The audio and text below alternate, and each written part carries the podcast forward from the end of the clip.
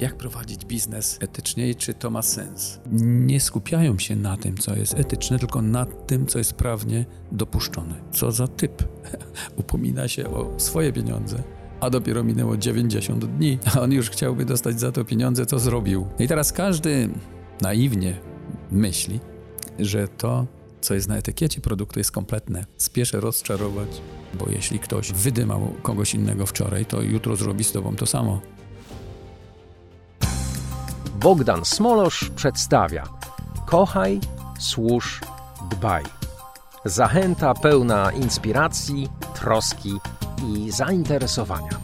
Dzień dobry, wszystkich serdecznie witam. To jest odcinek, pewnie bez numeru, wideo podcastu i to jest początek cyklu, który chcemy rozpocząć, gdzie będziemy poruszać tematy na temat przedsiębiorstwa, na temat prowadzenia firm, na temat działań, na temat skuteczności, na temat tego, co jest dla nas ważne, dla tych początkujących szczególnie, ale nie tylko. Dzisiaj powiemy sobie o czymś, co jest jakby pomijane i dlatego zależało mi, żeby o tym rozpocząć mówić. Poruszymy dzisiaj temat etyki w biznesie albo etyki w ogóle i czy można to rozdzielić na etykę biznesową i etykę w życiu. No więc właśnie. Którego dnia była organizowana duża konferencja biznesowa e, międzynarodowa dla sprzedawców ogólnokrajowa. Taka i miało przybyć trzy tysiące sprzedawców na tą konferencję. No i zarząd starał się zebrać tematy, które będą poruszane na tej konferencji. I e, jedna z osób, która proponowała te tematy, mówi, no, no dobrze, a to poruszmy temat etyki w sprzedaży. I wszyscy zamarli nagle. Jak to etyki? To taki negatywny temat. To, to taki temat w ogóle nie na konferencji o sprzedaży. No i właśnie, czy na pewno? Nie? Bo przywykliśmy do życia w świecie, który odleciał w kosmos pod tym względem. I teraz, czy my dalej możemy nasze firmy, nasze biznesy kontrolować sami dla siebie pod tym kątem? Jak prowadzić biznes etycznie i czy to ma sens? Tak naprawdę nie ma czegoś takiego jak etyka w biznesie. Jest etyka i ona dotyczy naszego życia prywatnego i naszych interesów, które robimy z kontrahentami czy firmami, z którymi współpracujemy. I to jest bardzo trudne w tych czasach, gdzie wszystko poszło tak daleko, że już tak naprawdę chyba mało kto zastanawia się nad tym, chociaż mam sygnały, że, że są osoby, które mówią, o to są te treści właśnie, których brakuje. No i teraz, czy my jesteśmy gotowi pochylić się nad tym i na czym powinna polegać uczciwość w prowadzeniu działalności? Bo my prowadząc różnego rodzaju aktywności i działalności w biznesie, e, mamy relacje z różnymi osobami, z różnymi firmami, mamy kontrahentów, mamy dostawców, mamy odbiorców czy klientów indywidualnych. I teraz czym jest etyka w postępowaniu, a czym jest etyczny produkt? Bo zwykle firmy w tych czasach działają w ten sposób, że nie skupiają się na tym, co jest etyczne, tylko na tym, co jest prawnie dopuszczone. I to wtedy można się bardzo łatwo usprawiedliwiać i bardzo łatwo mm, poczuć się lepiej, bo dopuszczonych jest tak wiele rzeczy i tak wiele zachowań prawnie, że tak naprawdę nie zostało już tam za wiele miejsca na uregulowanie tego, co etycznym jest, a co nie jest. No i jest to bardzo wygodne dla wielu firm, bo, no bo one nie muszą na to zwracać tak szczególnej uwagi, jakbyśmy wszyscy chcieli. Złota zasada w etyce, która mówi, że, że wtedy, kiedy nie wiemy, jak należałoby postąpić, no to chcemy postąpić tak, jak sami chcielibyśmy być potraktowani. No i teraz mamy firma, prowadzi rozległe interesy z wieloma kontrahentami, z wieloma odbiorcami. A że nikt nie lubi przegrywać, bo wtedy jakby no znowu musimy na wiele rzeczy przymknąć oczy żeby się dobrze z tym poczuć, bo my chcemy być zwycięzcami, chcemy wygrywać. A to nie zawsze idzie w parze z zachowaniami jedynie słusznymi, czyli z tymi etycznymi. Mamy kontrahentów, którzy dostarczyli nam produkty i my zamawiamy przeróżne produkty i dostajemy faktury do zapłaty z odpowiednim terminem. I nie wiem, czemu się przyjęło, że płacimy kiedyś tam kiedyś. Jak ktoś się upomina, dopomina i czujemy się źle, że ktoś się upomina. Co za typ. Upomina się o swoje pieniądze, a dopiero minęło dziewięćdziesiąt dni, a on już chciałby dostać za to pieniądze, co zrobił. No i nie wszyscy tak funkcjonują. Wy zapewne nie, ale pewnie znacie kogoś, kto tak funkcjonuje, więc trzeba by się mm, odnaleźć w tym, czy my chcielibyśmy zostać potraktowani tak samo. Bo my, kupując produkty do produkcji, mm, sprzedajemy nasze towary i nie chcemy, sprzedając, czekać, aż ktoś kiedyś łaskawie nam zapłaci lub nie. Więc znowu złota zasada, która pokazuje, uczy, jak my byśmy chcieli być potraktowani. Co powinniśmy na tym miejscu zrobić? To wiecie, tak jak chrześcijanie mówią w What would Jesus do? Co Jezus zrobiłby na moim miejscu? Kiedy nie wiemy, jak się zachować, to złota zasada etyki, ona działa we wszystkich religiach, we wszystkich ludziach, narodach, społecznościach. Jest bardzo podobna. Jak my chcielibyśmy być potraktowani i czy jesteśmy gotowi w ten sposób traktować innych. Co to jest etyczny produkt? Nie wiem, czy w ogóle funkcjonuje ta, takie mm, powiedzenie, ja go często używam, bo wiecie, l- mamy przeróżne lobby. One stoi za tym, żeby dopuszczać do mm, użytkowania i do spożycia przedziwne rzeczy. Komuś bardzo zależy, żebyśmy jedli rzeczy dziwne. Moim zdaniem takie, których jeść nie powinniśmy. Ja dlatego, że jestem piekarzem, więc wiem, co jest na rynku dostępne. Wiem, jak się produkuje rzeczy duże, dużo dla sieci handlowych. Wiem, jak to wszystko funkcjonuje. Wiem, co sprawiło z produktami wymuszenie tego, że one mają być trzy miesiące dobre, pół roku dobre, rok dobre, że żywność, która jest teraz produkowana, handel wymusił na tym, że to ma podróżować po świecie, że ma być wiecznie dobre, nie może się zepsuć, nie może spleśnieć. Jak myślicie, jak się to dzieje? No, w, w domu coś ugotujemy, zapomnimy schować do lodówki i jutro skwaśniało. Rosół na przykład, albo inne rzeczy, pojutrze spleśniało. Coś zapomnimy i coś tam. No i teraz każdy naiwnie myśli, że to, co jest na etykiecie produktu, jest kompletne. Więc spieszę rozczarować, że tak nie jest. I nie zawsze na etykiecie ujęte jest wszystko, co się w środku znalazło. No bo, bo czemu miałoby? To w czyim to jest interesie? Nie? No i teraz znowu się kłania etyka produktu. Czy my jako producenci żywności możemy zachować się w ten sposób, żebyśmy patrzyli ludziom w oczy, których karmimy, że to jest rzeczywiście to, co powinni jeść? Dlaczego rolnicy uprawiają coś na sprzedaż i coś dla siebie osobno? Nie? Dziwne. Wydaje się dziwne, ale jest powszechne. Ludzie przygotowujący jedzenie dla, e, na sprzedaż jakby nie widzą tego ostatecznego konsumenta, który za tym stoi, tylko widzą swój realny interes. Czy to się opłaca, czy to ma sens, czy to... No właśnie, czy to nam przyniesie kasę.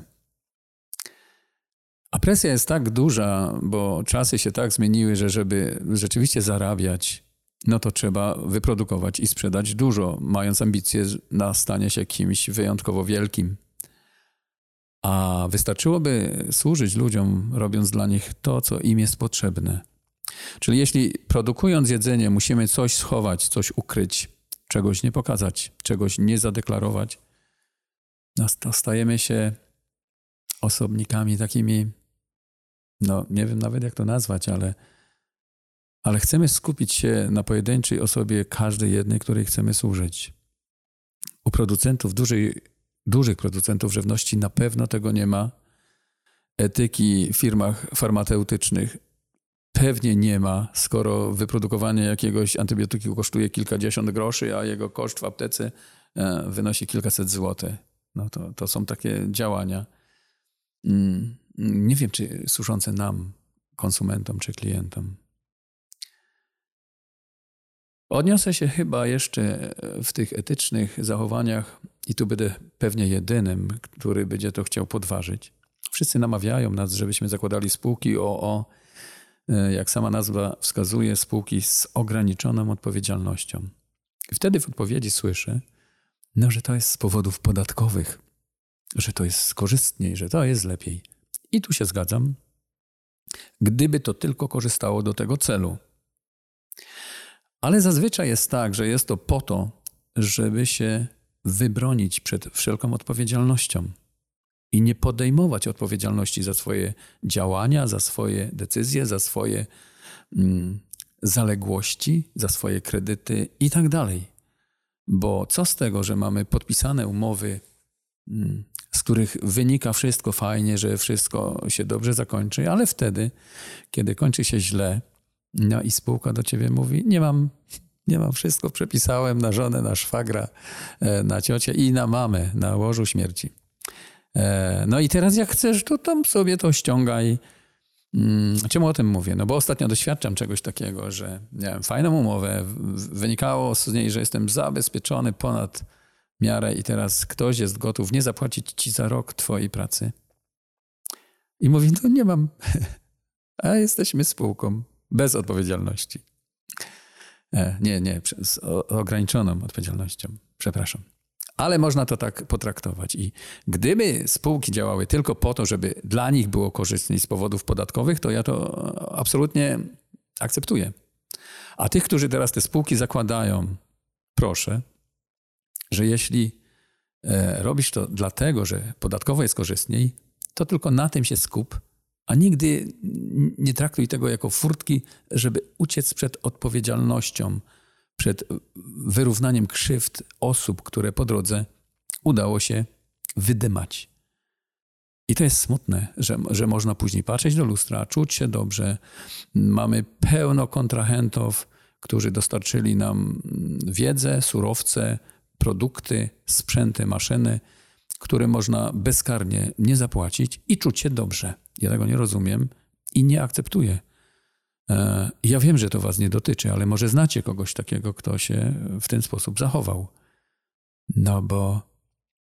No i, i nie wiem, jak się potem przyjaźnić z kimś takim, bo jeśli ktoś wydymał kogoś innego wczoraj, to jutro zrobi z tobą to samo.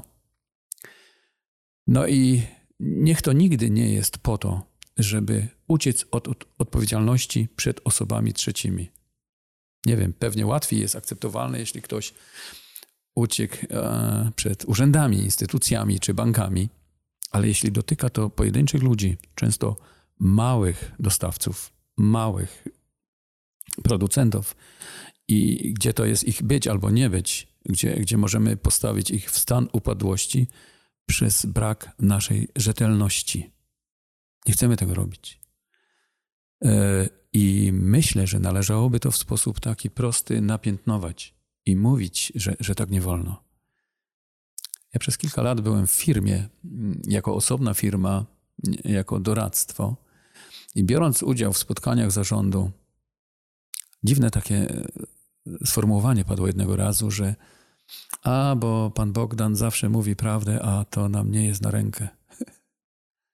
I ja sobie myślę, no come on, co się stało, gdzie ja jestem?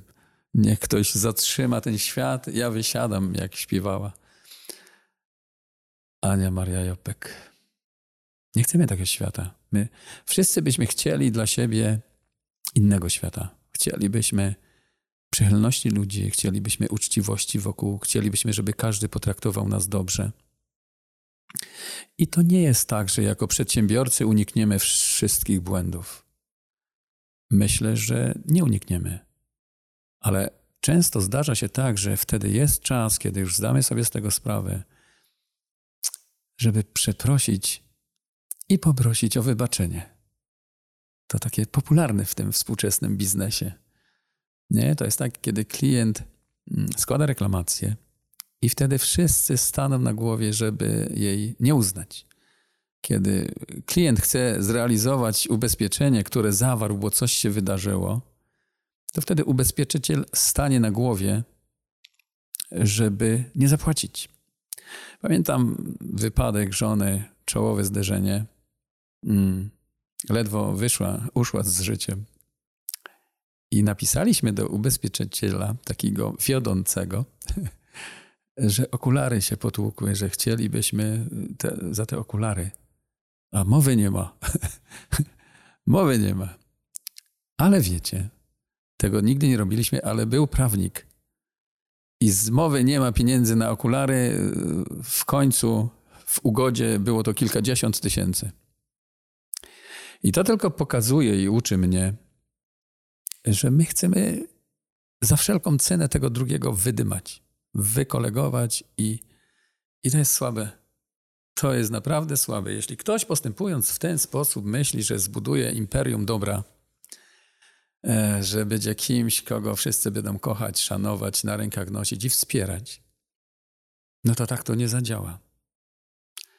Powiedzcie, w czasach, kiedy to teraz wszyscy oglądamy, kiedy mamy kontakty z różnymi firmami, obserwujemy, co się dzieje i widzimy, jakie to często jest słabe, ale gorzej, jeśli bierzemy w tym udział. Gorzej, jeśli możemy akceptować coś, co zaobserwujemy, że jest źle. Często widzimy, to dotyczy również pracowników pracujących na etatach. Jeśli ktoś jest gotowy sięgnąć po cudzą własność, zabrać to do domu, bo w domu się przyda. Co? No jest tak. Wszyscy wiemy, że tak jest. Zabiera się z zakładów różne rzeczy, które w domu się przydają. No pewnie, że się przydają.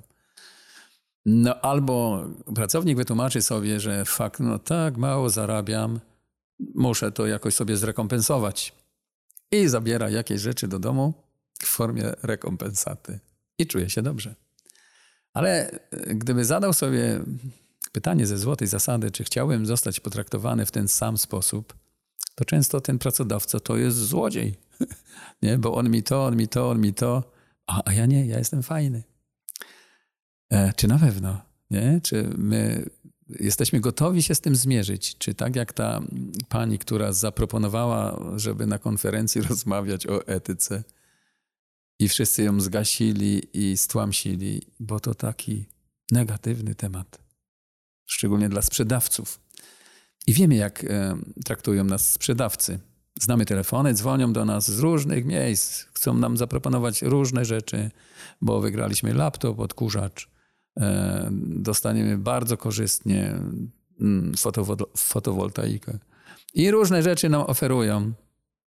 I jakoś każdy zapomina napisać na dole, że, że no ale to jeszcze to, jeszcze to, jeszcze to, jeszcze to, a jak napisał to tak małe, żeby nie przeczytać. Potem tam nie, tam nic takiego nie ma, to, to tam każdy to podpisuje, wie pan, to tam nic takiego. I potem, kiedy przyjdzie już twoje, no właśnie, zdarzenie, że trzeba to sprawdzić. Przypominam sobie, jak jednego razu niedawno miałem brać leasing na samochód, co było oczywiście głupim pomysłem. I przeczytałem tą umowę pierwszy raz, całą. Jak ją przeczytałem, to się poczułem jak przestępca. Tam było siedemdziesiąt punktów przeciwko mnie i jeden, że mogę to auto wziąć. I że czyha na mnie pełno miejsc, w których mogę popełnić błąd i za wszystko będę musiał zapłacić. I jeszcze go nawet nie dotknąłem, na oczy nie widziałem, a już byłem winny. I gadam, wiecie co, ja nie chcę tego auta, ale pan mówi, ale my go specjalnie dla pana tu sprowadziliśmy, kolejki są... I, i, a to dla pana taki, a jak tam wie pan, niech się ma, nie, pan nie martwi, jak są kolejki, to go jutro sprzedacie komuś innemu. A ja nie chcę się tak, tak czuć, jak napisaliście w, o mnie w umowie. Ja, ja chcę być wolny w tym. I wiecie, no można, ale moje auto najmłodsze ma osiem lat, a wszystkie mają piętnaście. Po piętnaście. Także niepotrzebne mi nowe auto, bo, bo to ani nie, nie pokazuje wartości o mnie, ani mojej, ani statusu nie podnosi, bo moja wartość wynika z zupełnie czegoś innego. Z poczucia tej wartości, z przynależności do biblijnych zasad, które jakby poszły w zapomnienie a, albo w odstawkę, bo, bo są w współczesnym biznesie niewygodne.